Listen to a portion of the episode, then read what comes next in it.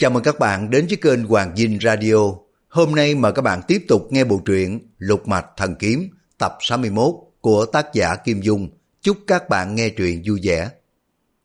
Chương 115 Lục Mạch Thần Kiếm đã bại mộ dung phục.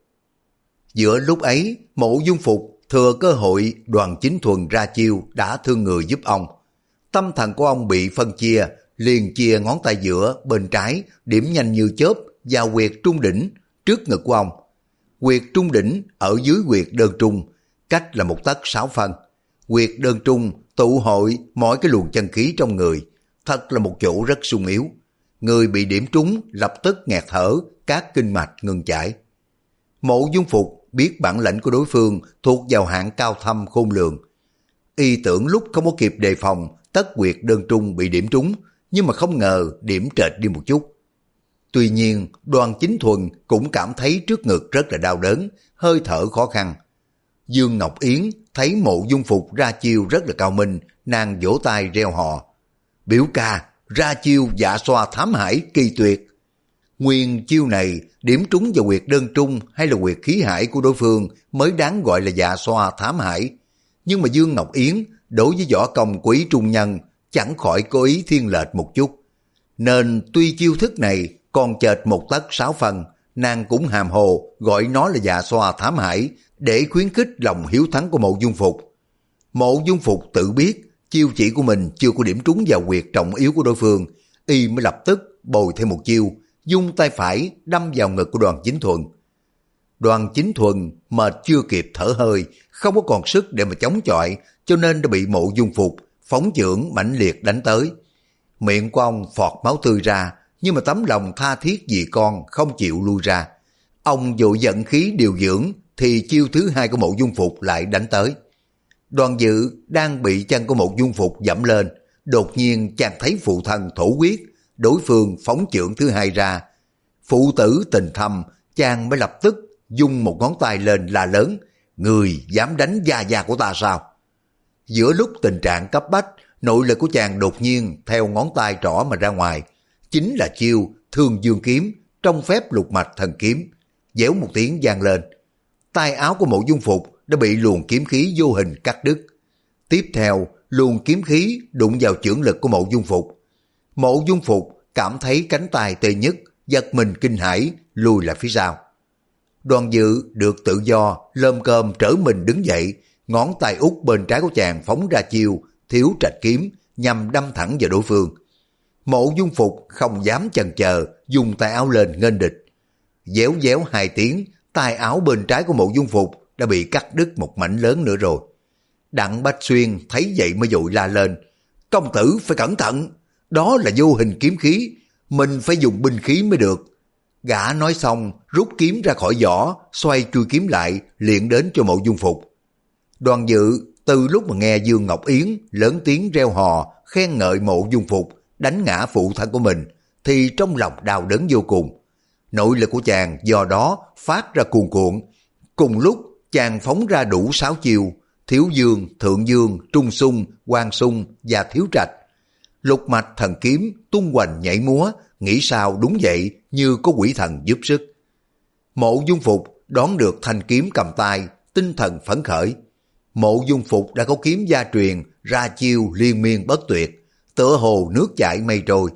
Mới trong nhảy mắt, toàn thân của y đã bao phủ một luồng kiếm quang dày đặc, một giọt nước cũng không có thể lọt vào được.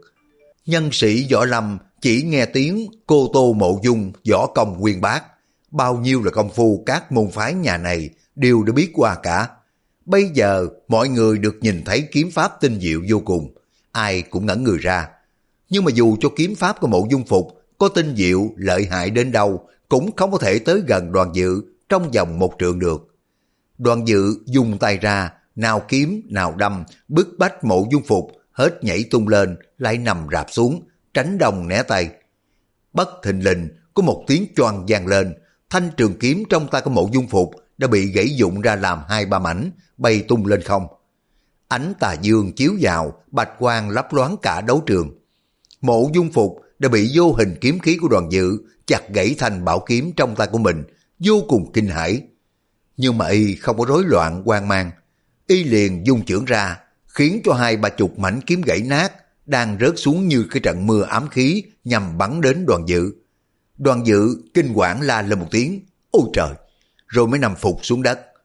Nên biết rằng đoàn dự chẳng có hiểu gì về võ công cơ bản, dù đối phương có phóng ám khí thì chàng cũng chẳng biết đường mà tránh. Mắt của chàng thấy hai ba chục miếng kiếm gãy bắn tới, chân tay đã cúng quýt lên, không biết phải làm thế nào. Công phu lục mạch thần kiếm tuy là cực kỳ lợi hại, nhưng mà chàng chỉ biết đánh vào một chỗ, không hiểu cách chống lại cái làn mưa ám khí. Đoàn dự liền nằm xuống đất, mấy chục mảnh ám khí lướt qua trên đầu của chàng. Nhưng là một tay cao thủ tỷ võ như chàng, mà phục xuống tựa như chó liếm phân thiệt là khó coi. Mộ dung phục tuy là bị đánh gãy mất cái thanh trường kiếm, nhưng phản bại thành thắng. Y dẫn ra vẻ khoan thai nhàn nhã, nét mặt có quan dinh hơn đoàn dự nhiều.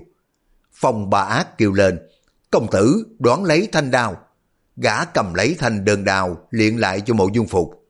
Mộ dung phục giơ tay đón được thanh đao. Y thấy đoàn dự lơm cơm đứng lên bật cười nói, cái chiều ác cẩu ngật xí của đoàn huynh có phải chăng là tuyệt kỹ gia truyền của nhà họ đoàn nước đại lý? Đoàn dự thộn mặt ra đáp, không phải. Rồi chàng dung tay phóng chiêu, thiếu sùng kiếm, đâm tới, kiếm khí phát ra dèo déo. Mộ dung phục liền múa đao chống lại. Chợt y ra chiêu, ngũ hổ đoạn môn đao, chợt lại ra chiêu, bớt quái đao pháp, rồi đổi sang chiêu lục hợp đao. Mới trong khoảnh khắc mà mộ dung phục đã thi triển đến 8-9 thứ đao pháp.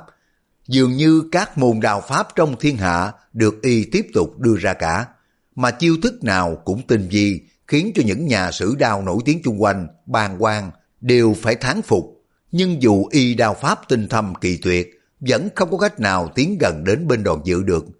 Đoàn dự ra chiêu, thiếu sung kiếm, dòng qua mé tả. Mộ dung phục giơ đao lên đỡ đánh choang một tiếng, thành đơn đào lại bị gãy. Công giả càng dội luyện cái cặp phán quan bút cho mộ dung phục. Mộ dung phục luyện thanh đao gãy đi, đón lấy phán quan bút, dùng bút lên điểm quyệt. Đầu bút nhọn, kinh lực giọt ra những cái tiếng dèo déo kinh người. Đoàn dự trong lòng phấn khởi, sau khi qua lại dư trăm chiêu, lòng của chàng đã bớt sợ hãi rồi. Chàng mới nghĩ thầm, bá phụ của mình cùng với khu dinh đại sư chùa Thiếu Lâm đã truyền cho mình nội công tâm pháp để minh triển lục mạch thần kiếm, dần dần đi đến chỗ thông thạo. Bỗng nghe Tiêu Phong lên tiếng, Tam đệ, Tam đệ chưa có sử dụng lục mạch thần kiếm thuần thục, mà đồng thời phát huy được cả sáu thứ, những cái lúc luân lưu còn có chỗ hở để đối phương né tránh được. Bây giờ Tam đệ thử chuyên dùng một thứ kiếm khí xem sao. Đoàn dự đáp, đa tạ đại ca đã có lòng chỉ điểm. Chàng liếc mắt nhìn sang Tiêu Phong, thõng tay đứng một bên, coi bộ nhàn nhã, mà Dương Tinh Thiên đã nằm lăn ở dưới đất lớn tiếng rên là hai chân của gã đã bị gãy cả rồi. Nguyên lúc đoàn dự cùng với mộ dung phục tỷ đấu, Tiêu Phong đánh một mình Du Thẳng Chi. Mỗi khi mà trưởng hai bên tiếp nhau, ông cảm thấy khí lạnh cầm cầm thấu vào thân thể. May mà Tiêu Phong nội lực hùng hậu vô cùng. Ông chỉ giận khí một cái là thúc đẩy được khí âm hàng ra. Hai bên tiếp tục tỷ đấu. Tuy trưởng pháp của Tiêu Phong chiếm nhiều tiện nghi hơn đối phương, nhưng mà phải chia một phần nội lực ra để hóa giải hàng độc.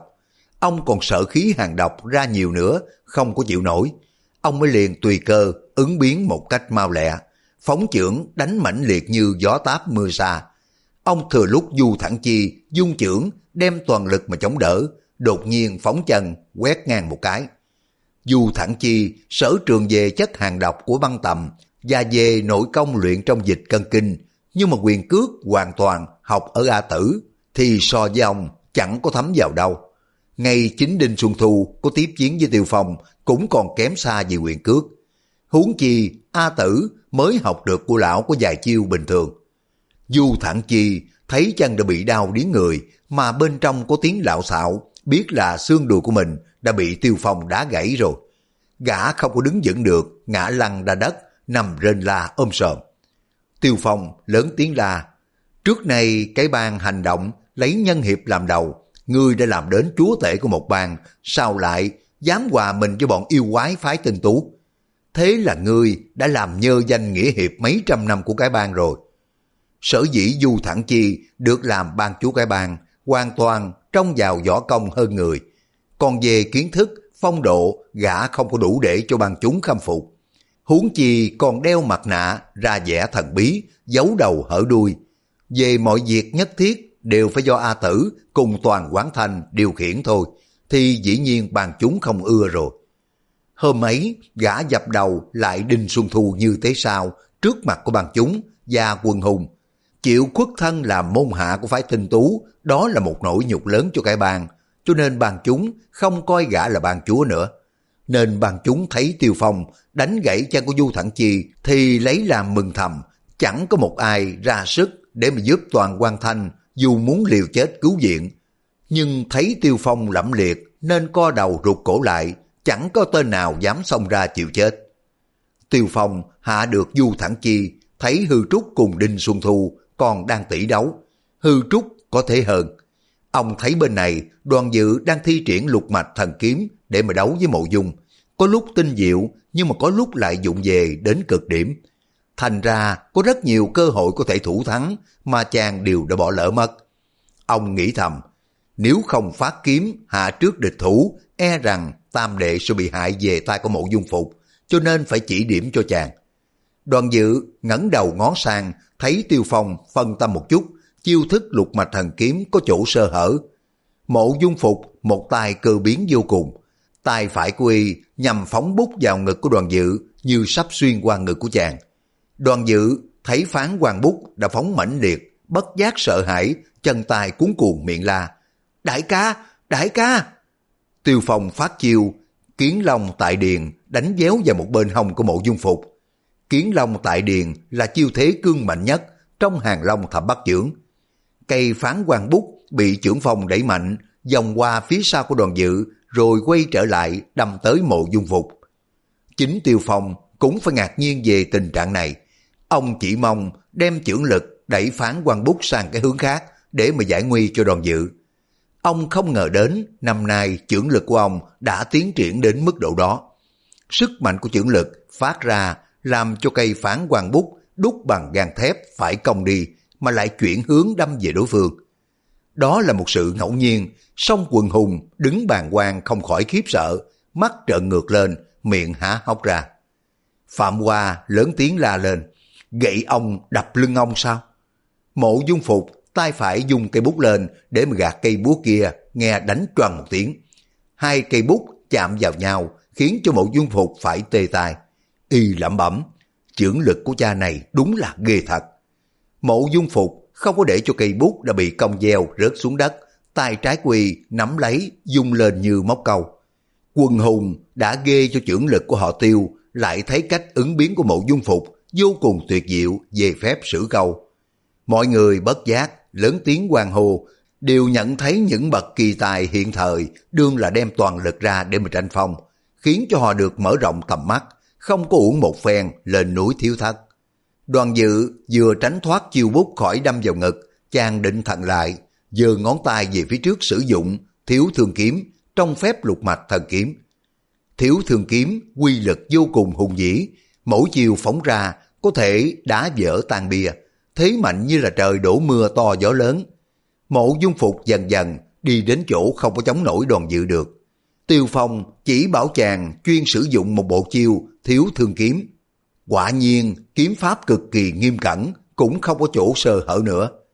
Nguyên kiếm thuật lục mạch thần kiếm có 6 đường kiếm luân lưu sử dụng, nên so với phép đánh độc kiếm thì nó rộng lớn hơn nhiều. Nhưng mà đoàn dự không có thông thạo yếu quyết, chàng sử dụng một kiếm dễ dàng hơn, mới qua lại có 10 chiêu, mộ dung phục toát mà hôi tráng, lùi dần về đến gốc cây què, y tựa vào cây để mà chống lại với đoàn dự. Đoàn dự sử toàn bộ là thiếu dương kiếm trận.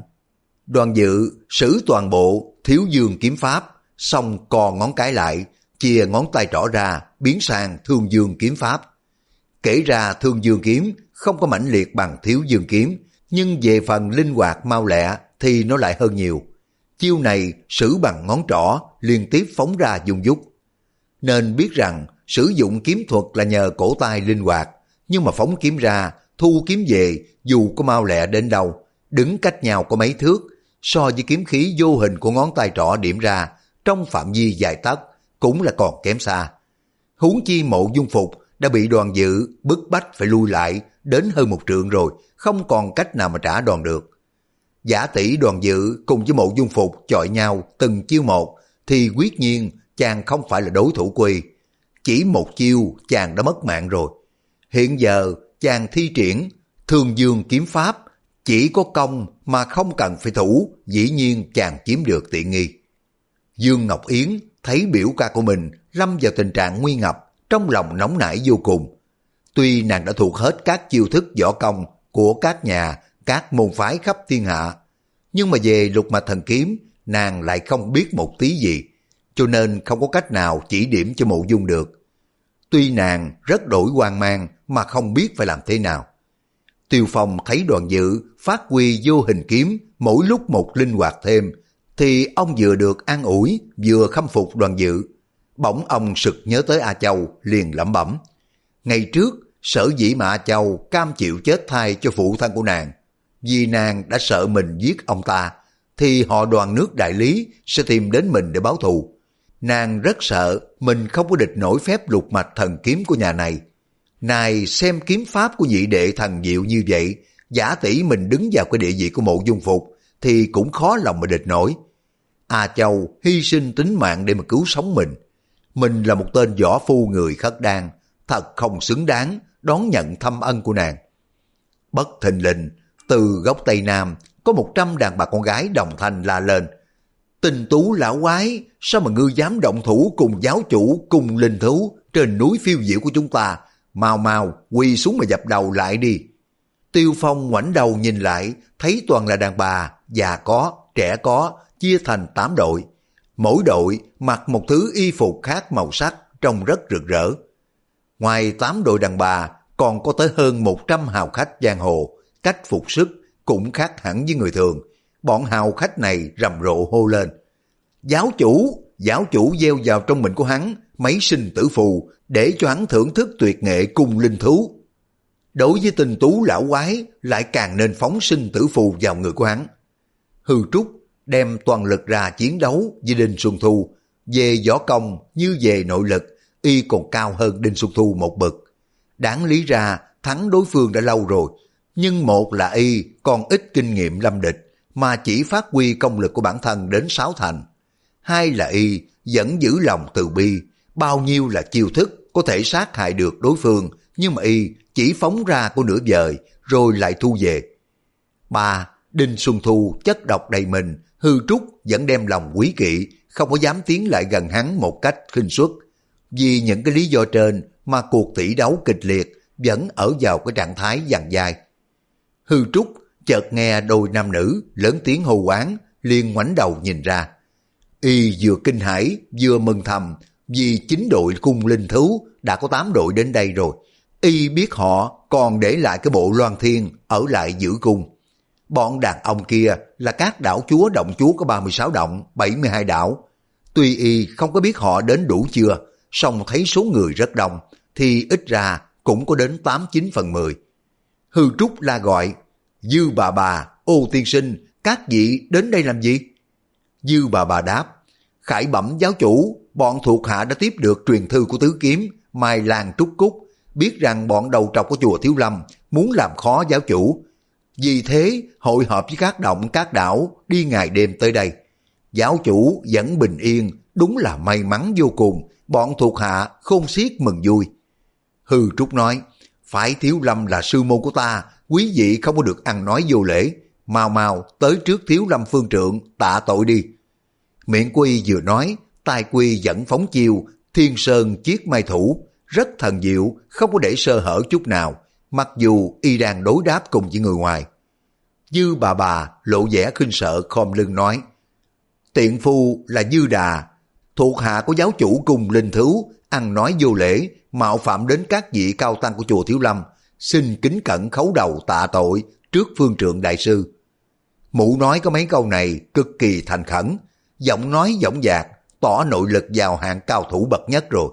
Quyền tư phất tay áo bào ra nói, Lão Tăng không dám, nữ thí chủ đứng lên đi.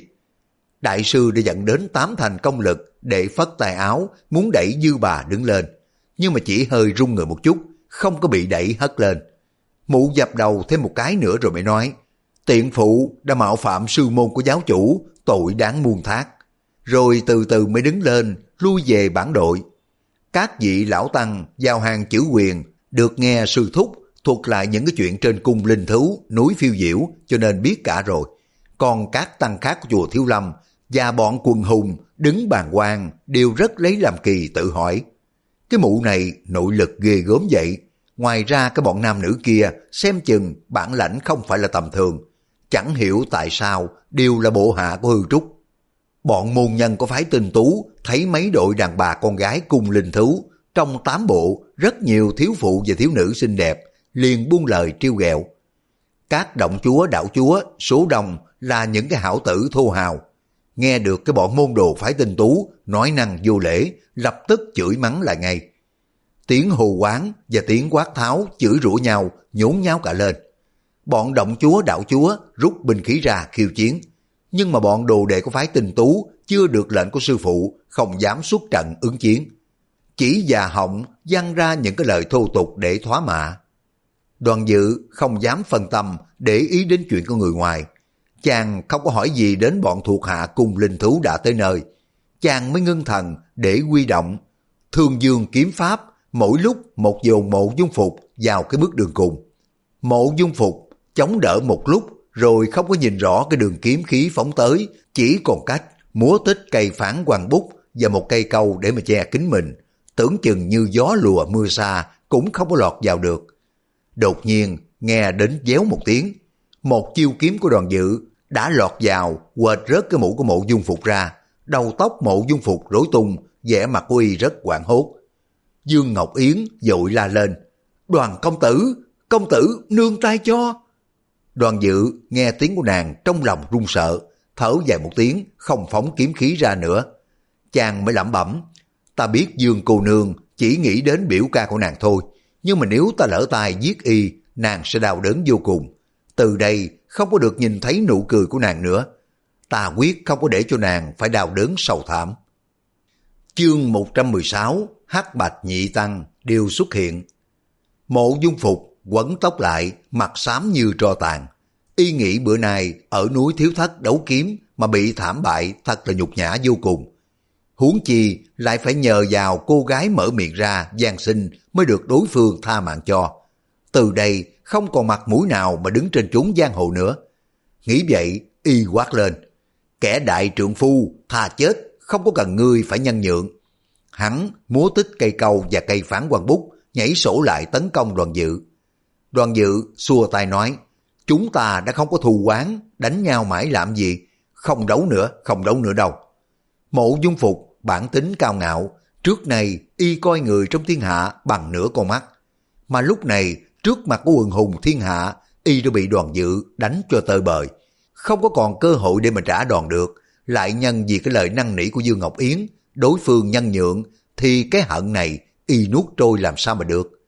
Mộ dung phục dùng câu móc vào mặt của đoàn dự, còn phản hoàng bút đâm tới trước ngực của chàng.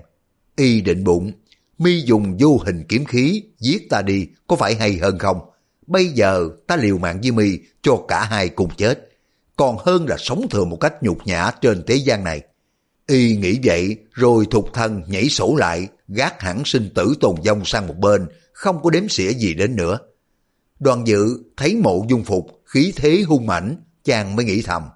Nếu ta phóng lục mạch thần kiếm ra để đâm vào cái chỗ sung yếu, e rằng y sẽ chết mất mạng, thì sẽ đắc tội tày trời với dương cô nương. Chàng không biết phải làm thế nào, đứng thụn cái mặt ra. Mộ dung phục ra đòn này để liều mạng, dĩ nhiên mau lẹ mãnh liệt vô cùng. Bóng người vừa lấp loáng, nghe đánh sột một tiếng, cây phán quan bút trong tay của mộ dung phục đâm vào người của đoàn dự. Gặp lúc nguy cấp, đoàn dự nghiêng người sang mé tả. Đầu nhọn cây phán quan bút tuy không có đâm trúng ngực, nhưng đã đâm vào vai bên hữu của chàng suốt từ đằng trước ra sau. Đoàn dự la lên một tiếng ôi chào. Mộ dung phục dùng cây câu ở bên tay trái móc vào đầu của chàng. Lúc này, vai của đoàn dự đã bị cây phán quan bút đâm sâu vào, không còn nhúc nhích được nữa. Cây cương câu lại ra chiều, đại hải lao châm. Đây là một chiêu số rất lợi hại trong phép ngư tẩu cẩu pháp của nhà phép câu cá dưới biển chế ra. Thật là một chiêu vừa chuẩn xác vừa độc địa.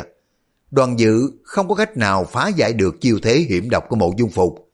Đoàn chính thuần và Nam Hải Ngạc Thần thấy cái tình trạng nguy ngập, hai người nhảy sổ vào cứu cho đoàn dự.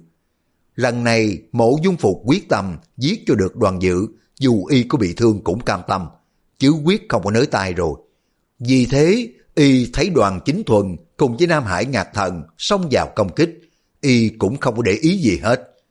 Đang lúc cây cương cầu sắp móc vào sau gái của đoàn dự, đột nhiên Nguyệt thần đạo trên lưng của mộ dung phục bị tê nhất.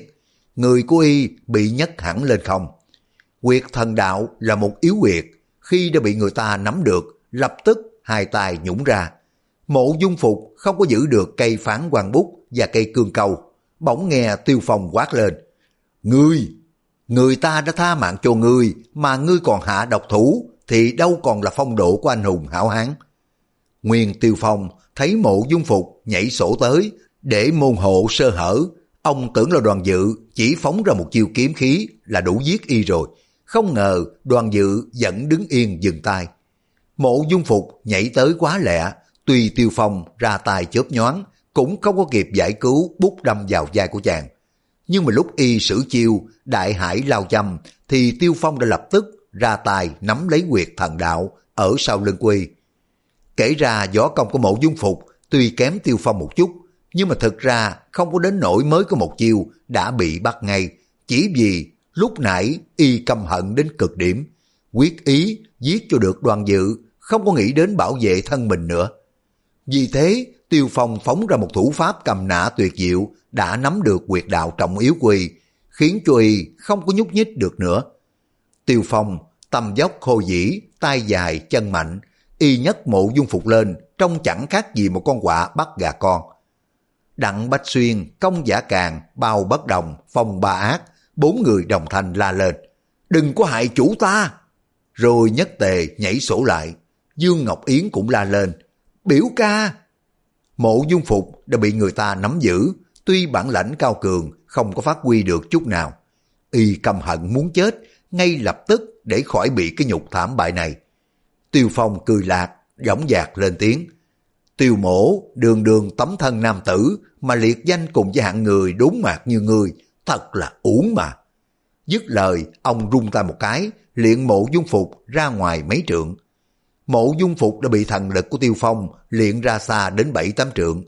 Người của y vừa chấm đất, muốn đứng phát dậy, không ngờ Tiêu Phong nắm lấy quyệt thần đạo, nội lực của ông phát ra đã thấu vào các kinh mạch. Trong người mộ dung phục khiến cho chân tay của y tê dại không thể khôi phục lại được ngay. Thành ra xương sống, lưng dán xuống đất, đánh bịch một tiếng.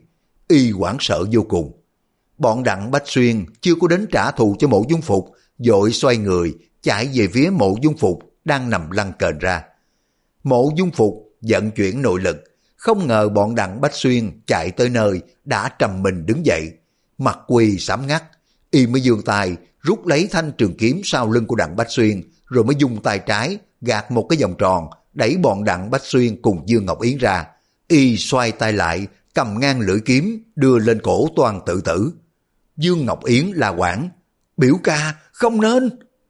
Giữa lúc ấy trên không nổi lên cái tiếng dèo déo một mũi ám khí từ ngoài hai chục trượng bay tới lướt qua đầu của quận hùng vào không trường đụng trúng vào tay kiếm của mộ dung phục đánh choàng một tiếng cánh tay của mộ dung phục bị tê nhức, thanh trường kiếm rời khỏi tay bay ra.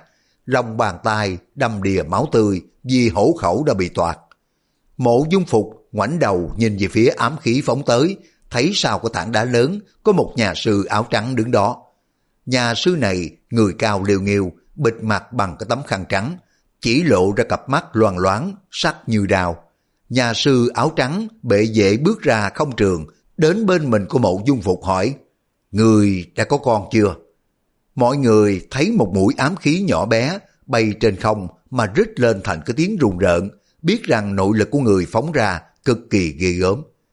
Đến khi mà thấy người phóng ám khí là một nhà sư áo trắng, đi đến bên cạnh mộ dung phục lên tiếng hỏi, thì rất lấy làm kỳ mà lại buồn cười nữa. Một người nghe thanh năm khàn khàn, hiểu ngay là một lão già. Lão mặc áo nhà sư có nhiều chỗ khác với y phục của tăng lữ chùa Thiếu Lâm.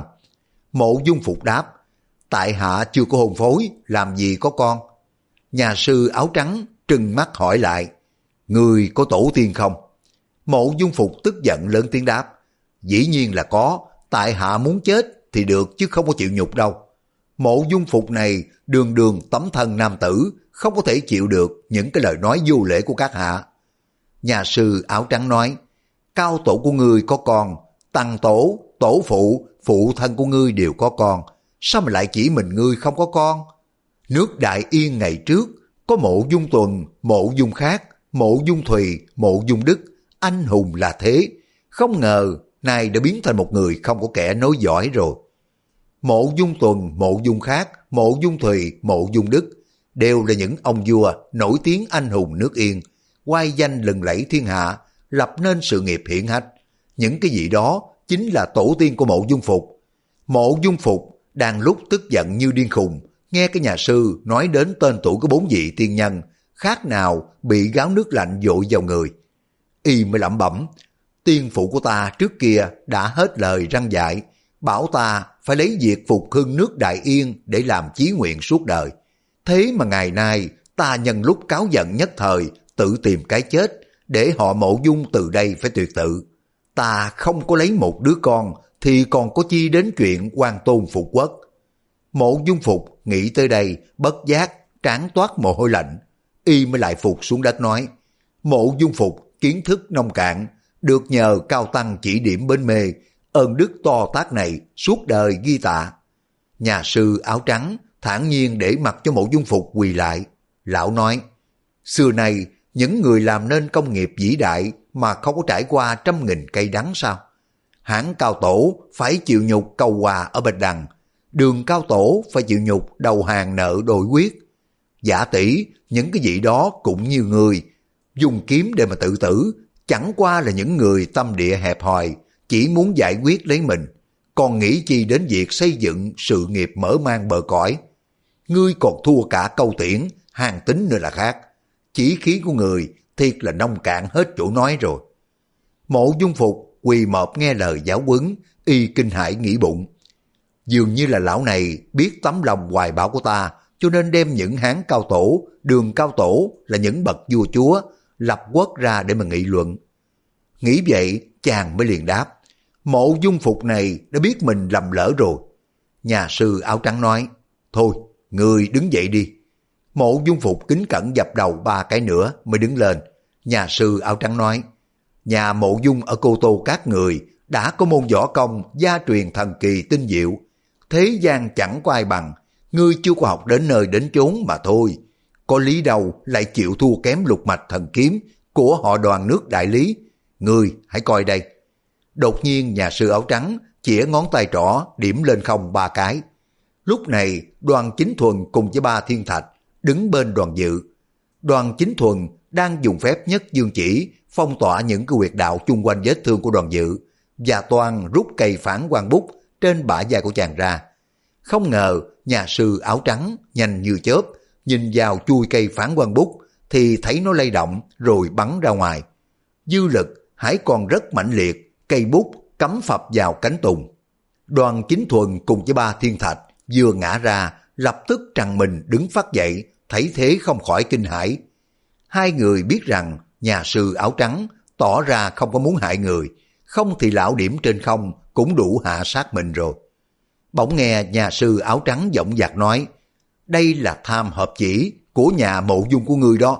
Ngày trước lão Tăng vô tình đã học được của tiền bối nhà ngươi và chỉ biết sơ sơ một chút bề ngoài. Còn biết bao nhiêu, môn võ lão Tăng chưa có được hiểu đến. Chẳng lẽ một gã thiếu niên như ngươi hãy còn kém cỏi mà đã sáng lập ra được cái phép gậy ông đập lưng ông để nổi tiếng lớn cho nhà mộ dung ở Cô Tô à? Hết thảy quần hùng đều chấn động về quay danh của cô Tô mộ dung. Nhưng mà thấy mộ dung phục bị thảm bại với đoàn dự rồi lại bị thua cả tiêu phong thì cho là nhà mộ dung phục chỉ có hư danh chẳng có võ công gì đặc biệt quán thế. Bây giờ họ thấy nhà sư áo trắng trổ ngón thần thông lại nghe lão nói mới biết được chút bề ngoài phép tham hợp chỉ của nhà mộ dung phục thì bất giác sinh lòng kính cẩn bốn chữ cô tô mộ dung. Nhưng mà ai cũng nghi ngờ tự hỏi, nhà sư áo trắng kia là ai? Lão lại có mối liên quan gì với nhà của mộ dung? Nhà sư áo trắng xoay mình lại nhìn Tiêu Phong chắp tay nói, Kiều Đại Hiệp võ công trác tuyệt, quả nhiên danh bất hư truyền, lão Tăng muốn lĩnh giáo mấy chiều. Tiêu Phong vốn đã đề phòng, thấy nhà sư chắp tay thi lễ, cũng khoanh tay đáp lễ nói, không dám. Hai luồng nội lực kia chạm vào nhau, cả hai người đồng thời rung lên một chút. Giữa lúc ấy, từ trên không có một bóng trông như là một con chim ưng khổng lồ nhào xuống, đứng vào giữa nhà sư áo trắng và Tiêu Phong. Người này từ trên không hạ xuống một cách đột ngột. Toàn trường kinh hãi, đồng thanh la quảng. Người mới xuống, hai chân vừa đáp xuống đất. Mọi người đã nhìn rõ trong tay quy cầm một sợi dây dài. Một đầu dây đã buộc vào cành cây lớn, cách xa hơn 10 trượng. Người này đen đuổi và đầu trọc, cũng là một nhà sư che mặt bằng cái tấm khăn đen, chỉ để cặp mắt hở ra sáng như điện. Hai nhà sư, một đen một trắng, đứng quay mặt vào nhau. Hồi lâu sau, hai nhà sư không có ai lên tiếng. Cả hai nhà sư đều có thân hình cao nghịu, có điều nhà sư áo đen mập mạp hơn, còn nhà sư áo trắng thì lại gầy như hạt. Trong những người bàn quan chỉ có một mình Tiêu Phong, vừa vui mừng, vừa cảm kích. Ông nhìn thấy thân pháp của nhà sư dùng sợi dây dài để tung mình vào, thì nhận ra ngay, nhà sư này trước kia là một đại hán áo đen đã cứu tính mạng của ông ở tụ hiền trang. Nhưng mà ngày ấy, đại hán áo đen đầu đội mũ giải, mình mặc áo tục da. Bây giờ y đã thay đổi mặt tăng trang. Tuy nhiên, nhãn lực của Tiêu Phong sắc bén vô cùng, thân pháp võ công người nào chỉ qua mắt ông có một lần, ông có thể nhớ suốt đời, không bao giờ quên. Huống chi, đại hán áo đen đã cứu ông, đem vào trong núi, đã cùng với ông chiết giải mấy chục chiêu thế cao thâm. Bữa nay, quân hùng tụ tập trên núi Thiếu Thất, có rất nhiều vị đã đến tham dự đại hội ở tụ hiền trang. Nhưng mà khi đó, đại hán áo đen chỉ xuất hiện trong nháy mắt lại đi ngay. Chưa có một ai nhìn rõ thần pháp của y cho nên không có nhận ra. Thời gian lặng lẽ trôi qua hồi lâu. Đột nhiên, hắc bạch nhị tăng đồng thời lên tiếng. Ngươi... Nhưng mà tiếng ngươi vừa ra khỏi cửa miệng của hai nhà sư lập tức ngừng lại. Sau một lúc, nhà sư áo trắng hỏi, Ngươi là ai?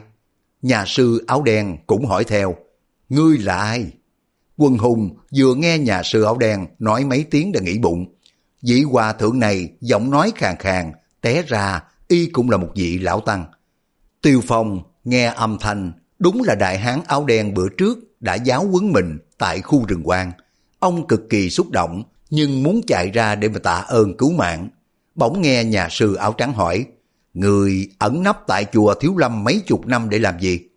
Nhà sư áo đen nói, đó chính là điều ta muốn hỏi người. Người lén lút vào trong chùa Thiếu Lâm mấy chục năm để làm gì? Hai nhà sư nói ra mấy câu này khiến cho quần tăng của chùa Thiếu Lâm từ quyền từ phương trượng trở xuống, chẳng ai là không kinh dị, ngơ ngác nhìn nhau tự hỏi. Hai vị lão tăng này đã ở trong bản tự mấy chục năm, mà sao mình lại chẳng biết một tí gì? Chẳng lẽ việc này có thật sao?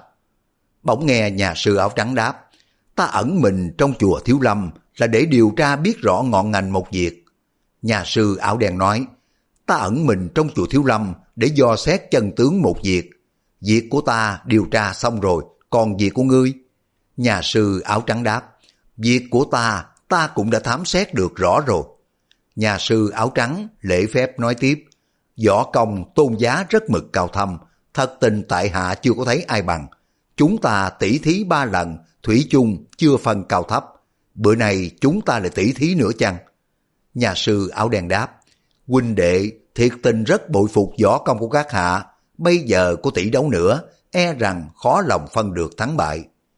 Mọi người nghe hai nhà sư gọi bằng các hạ, huynh đệ không có đúng kiểu cách xưng hô của người xuất gia, thì không sao mà đoán được hai người là nhân vật thế nào.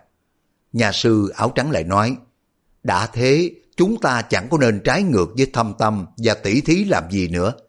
Nhà sư áo đen nói, phải lắm. Hai nhà sư gật đầu, sống dài, đi đến gốc cây lớn, ngồi xuống bên nhau, nhắm mắt nhập định, không có nói gì nữa.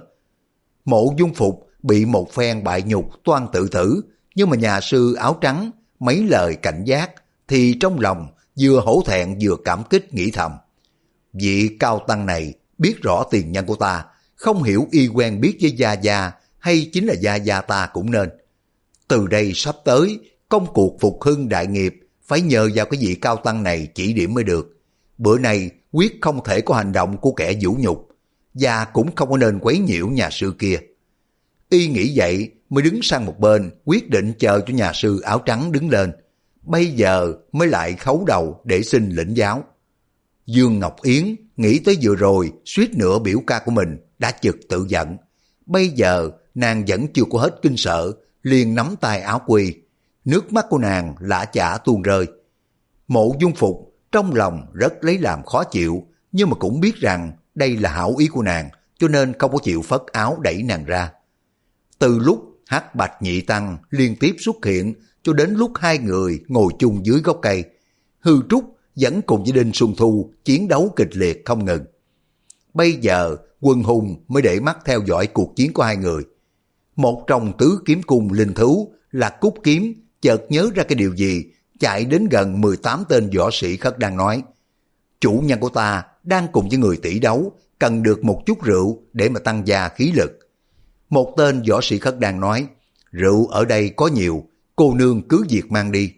Gã nói xong mới cầm cả hai bì rượu đưa ra. Cúc kiếm cười nói, xin đa tạ. Chủ nhân của ta tử lượng bình thường thôi, một bì đủ lắm rồi. Nàng cầm cái bì rượu, mở nút ra, từ từ lại gần chỗ hư trúc cùng Đinh Xuân Thu đánh nhau, cất tiếng gọi. Thưa chủ nhân, chủ nhân gieo sinh tử phù vào tinh tú lão quái đi, để xoa một chút rượu đã. Thị mới bê ngang cái bì rượu, đưa nhanh lên phía trước. Bì rượu giọt ra một tia như tên phun đến chỗ của hư trúc. Mai làng trúc, ba cô mới vỗ tay reo lên. Cúc muội thủ pháp của Cúc muội đúng là tuyệt diệu. Chương 117 Hư trúc, thụ hình gặp mẫu thân Bỗng nghe ngoài cửa sơn môn có âm thanh của đàn bà hắt lên dời dợi mất cành tươi đốt hương thơm ngát, mưa gió non du loáng đoạn trường.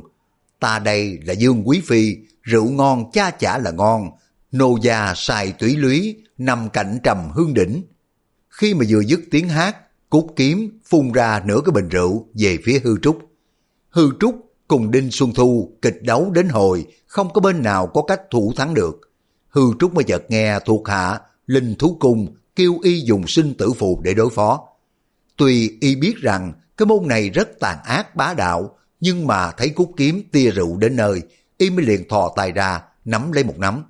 Bỗng thấy từ phía sau núi, chuyển ra chín người, là cầm tiên khang quảng lăng, kỳ thạch bách linh, thư ngại cầu độc, hạ cuốn ngũ linh quân, thần y tiết mộ hoa, xảo tượng trương A Tam, họa sĩ thạch thanh lộ, hí mê lý quỷ lỗi, tức là cả bọn hàm cốc bác hữu và nữ đồ đệ Khang Quảng Lăng, tên gọi là A Bích. Chính người này thấy Hư Trúc cùng Đinh Xuân Thu đang quyền cước qua lại chiến đấu hăng hái, liền reo hò trở quay. Trưởng môn sư thúc, bữa nay phải trổ thần quay mới được, để giết cái thằng giặc Đinh Xuân Thu báo thù cho sư phụ đi. Quần tăng thiếu lâm một phen kinh ngạc tự hỏi, cái bọn này là bọn nào lại kêu hư trúc bằng sư thúc? Cúc kiếm đang phun rượu về phía hư trúc, một phần lớn phun về phía Đinh Xuân Thu. Tinh tú lão quái đang ác đấu cùng với hư trúc, dằn dài đến quá nửa giờ. Hắn thấy đối phương thủ pháp linh diệu vô cùng, hắn không có được lúc nào rảnh tay để mà thi triển tà thuật. Đột nhiên, hắn thấy có một tia rượu bắn tới, liền nghĩ ngay ra một kế, dùng tay áo bên trái, phát ra một kình lực, làm cho tia rượu bắn tứ tung như là mưa phun tà độc vào hư trúc. Lúc này, công lực toàn thân của hư trúc đang vận chuyển ra ngoài. Nội lực của y gồm đủ cả du nhai tử, thiên sơn đồng mổ, lý thu thủy, phóng ra như là tường đồng vách sắt để mà che kính thân mình. Tà khí không có xâm nhập vào được. Đinh Xuân Thu hạ độc thủ mấy lần vẫn chẳng quan thua. Dù là hàng ngàn hàng vạn giọt rượu bay tới, chưa có bám vào áo của hư trúc đã bị kình lực hất ra rồi. Bất thình lình hai tiếng úi chào la lên, cúc kiếm cùng da bích ngã lăn ra. Nguyên Đinh Xuân Thu lúc phất tay áo làm mưa rượu, trong mỗi cái giọt đều có tẩm thuốc độc. Cúc kiếm đứng gần, còn A Bích đang chạy về phía mộ dung phục để mà bái kiến, thì gặp phải mưa độc ngã lăn ra. Hư Trúc liếc mắt nhìn thấy cúc kiếm giả Bích mới trong chớp mắt, mặt đã xám lại, vừa kinh hãi vừa tức giận. Y mới nghĩ thầm, cái quân mọi rợ Đinh Xuân Thu này nếu không diệt trừ đúng là cái mối họa ghê gớm vô cùng. Bỗng nghe tiết thần y la quảng, sư thúc thuốc độc này lợi hại vô cùng, cần phải kiềm chế lão tặc cho mau để bắt hắn đưa thuốc giải cứu mới được. Hư trúc dung trưởng tay phải ra tấn công Đinh Xuân Thu, ngấm ngầm dẫn nội lực vào lòng bàn tay trái, lại vận chuyển bắt mình chân khí cho chạy ngược đường. Chỉ trong khoảnh khắc đã biến chất rượu trong lòng bàn tay thành bảy tám miếng băng lạnh, tay phải đã bắn ra dèo déo luôn ba chiều, thiên sơn lục dương trưởng kèm theo nội lực bắt minh chân khí. Đinh Xuân Thu chợt thấy gió lạnh thổi vào không có chịu được, bất giác cả kinh nghĩ thầm. Cái thằng trọc này nội lực dương cương sao mà đột nhiên biến đổi âm hàn đúng là nguy hiểm. Hắn mới giận toàn lực chống đỡ. Đột nhiên thấy quyệt khuyết bồn trên đầu dài hơi lạnh tựa hồ tuyết rơi vào. Rồi đến quyệt thiên khu ở bụng dưới, quyệt phục hổ ở dưới đùi, quyệt dương tiền ở bắp chân, quyệt thiên tiền trên cánh tay, cả bốn chỗ đều giá lạnh. Đinh Xuân Thu mới rủa thầm, cái thằng trọc non này dùng chưởng lực âm nhu, mình không có thể coi thường được. Nó có thể làm cho toàn thân của mình bị rét lạnh. Hắn đang thúc chưởng lực, chống đỡ, đột nhiên, quyệt thiên trụ ở phía sau gái, quyệt phong phiến và quyệt chi thất ở sau lưng, cả ba chỗ đều giá lạnh. Đinh Xuân Thu là người biết nhiều hiểu rộng, trong lòng rất lấy làm kỳ, liền lẩm bẩm một mình. Chưởng lực của gã đã biến thành âm hàn, hơn nữa những đại quyệt của mình đều bị giá lạnh. Chắc là cái thằng trọc này dùng tà thuật cổ quái gì đây, mình phải đề phòng mới được. Hắn liền phất tay áo ra để mà che hai chân rồi phóng cước đá vào hư trúc. Đây là một môn tuyệt học của Đinh Xuân Thu mà cũng là môn võ chân thực, đánh ra trầm phát trầm trúng. Người bị đá chẳng chết cũng bị thương. Ngờ đầu chân của hắn mới đá ra có một nửa, đột nhiên quyệt phục thổ và quyệt dương dao phát sinh ngứa ngáy cực kỳ khó chịu. Bất giác, hắn la lên hai tiếng u chà. Đầu chân phải của hắn rõ ràng chạm vào áo của hư trúc, nhưng mà hai chỗ yếu quyệt đồng thời phát ngứa, phát hạ chân xuống, hắn lại la lên mấy cái tiếng úi chào. Bọn đệ tử lại ca tụng, tình tú lão tiên thần thông quảng đại, thiên hạ vô song. Vừa dùng tay áo, hai gã ngã liền. Lão già đã có một phát bằng trời lòng đất lỡ, dãy tay một cái, nhật nguyệt phải lu mờ. Tình tú lão tiên, tài phất áo bào, miệng niệm chân ngôn, khiến cho bạn bàn môn, ngưu quỷ xà thần, chúng bày chết hết, không có còn đất chôn. Những câu ca tụng của tình tú lão tiên hòa lẫn tiếng la úi chào luôn miệng của lão, chẳng ăn nhập gì với nhau. Bọn môn đồ tinh tú đều là ngạc nhiên ngơ ngác, im miệng nhưng mà vẫn còn một số đông kéo gần cổ lên mà nịnh hót. Chỉ trong khoảnh khắc, Đinh Xuân Thu thấy bảy cái đường đạo quyệt, thiên khu, phục thổ, dương giao, thiên tuyên, thiên trụ, phong môn, chi thất, đồng thời ngứa ngáy tựa như có muôn ngàn con kiến, không sao mà chịu nổi. Bảy quyệt đạo này không phải là những yếu quyết trí mạng trong con người. Đinh Xuân Thu lại là một tay bản lãnh phi thường, lúc tiếp chiến tự nhiên đã có nội lực chống đỡ, cho nên sinh tử phù của hư trúc đổ với hắn không có công hiệu ngay. Tuy nhiên cả bảy miếng sinh tử phù cùng len lỏi được vào bên trong quyệt đạo khắp các người quán. Sinh tử phù qua với nội lực của hư trúc lạnh như băng thấm vào thân thể của Đinh Xuân Thu, bị nhiệt lực của hắn quá giải ngay cho nên không có tâm tích gì nữa. Sinh tử phù đã không phải là thuốc độc, cũng không phải là ám khí, nó chỉ là một thứ nội lực vô hình vẫn còn chạy trong huyết mạch của Đinh Xuân Thu. Mặc dầu chất hàng băng đã tiêu tan. Đinh Xuân Thu chân tay luống cuốn, thò tay vào trong bọc lấy ra năm bảy cái thứ thuốc giải độc uống liền một lúc. Mà quyệt đạo càng ngứa ngáy thêm. Nếu là người khác đã phải nằm lăn xuống đất rồi. Nhưng mà Đinh Xuân Thu bản lãnh ghê người, gắn gượng chống đỡ. Ngờ đâu sinh tử phù chỉ là một thứ nội kình ở phía bên ngoài vào. Cho nên nếu là người không có biết võ công trúng phải thì cái hại không có đáng kể. nhưng mà người nội công càng cao thâm, cố ra sức đề kháng thì phản ứng càng mãnh liệt. Đinh Xuân Thu chân bước loạn choạng như là người say rượu, sắc mặt lúc đỏ bừng, lúc trắng hợt, hai cái tay xua loạn lên, coi rất khủng khiếp. Hư Trúc có điều hối hận nghĩ thầm. Lão này tuy là tội ác đã nhiều, song mình làm cho lão phải khổ não quá chừng đi. Biết vậy, mình chỉ gieo vào lão có một vài miếng sinh tử phù, cũng đủ rồi. Bọn môn đồ của phái tình tú thấy tình trạng sư phụ như vậy đều yên lặng. Nhưng còn có kẻ kêu lên. tình tú lão tiên đang giận đại la toàn tiên võ đạo công, rồi nhà sư nhỏ kia sẽ chết thôi. Nhưng mà câu nói này ra chiều gượng gạo, không có hăng hái như trước nữa. Lý quỷ lỗi lớn tiếng nói diễu, đem ngũ hoa mã, thiên kim cẩu ra để mà đổi rượu ngon đi, đặng cho chúng ta tiêu sầu giải muộn. Hơ, Lý Thái Bạch chính thị là ta, rượu uống vào tiên cũng vào theo, để nhị là tinh tú lão tiên Đinh Xuân Thu.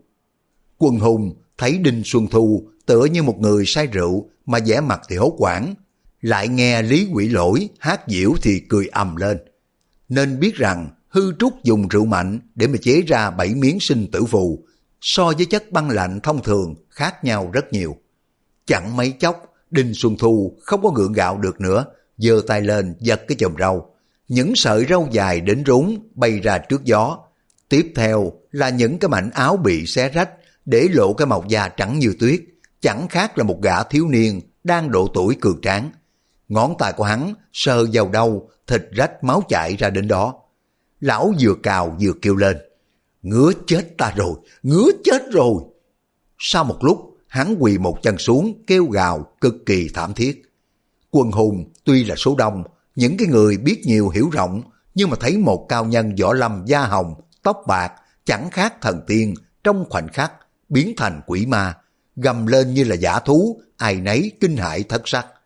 Cả đến gã hay cười giễu cợt là lý quý lỗi, cũng phải sợ hãi rụng rời, không có dám mở miệng nữa. Chỉ có hắc bạch nhị tăng ngồi nhắm mắt tĩnh tọa dưới gốc cây là thản nhiên như không có chuyện gì xảy ra. Quyền từ phương trượng bấy giờ mới lên tiếng.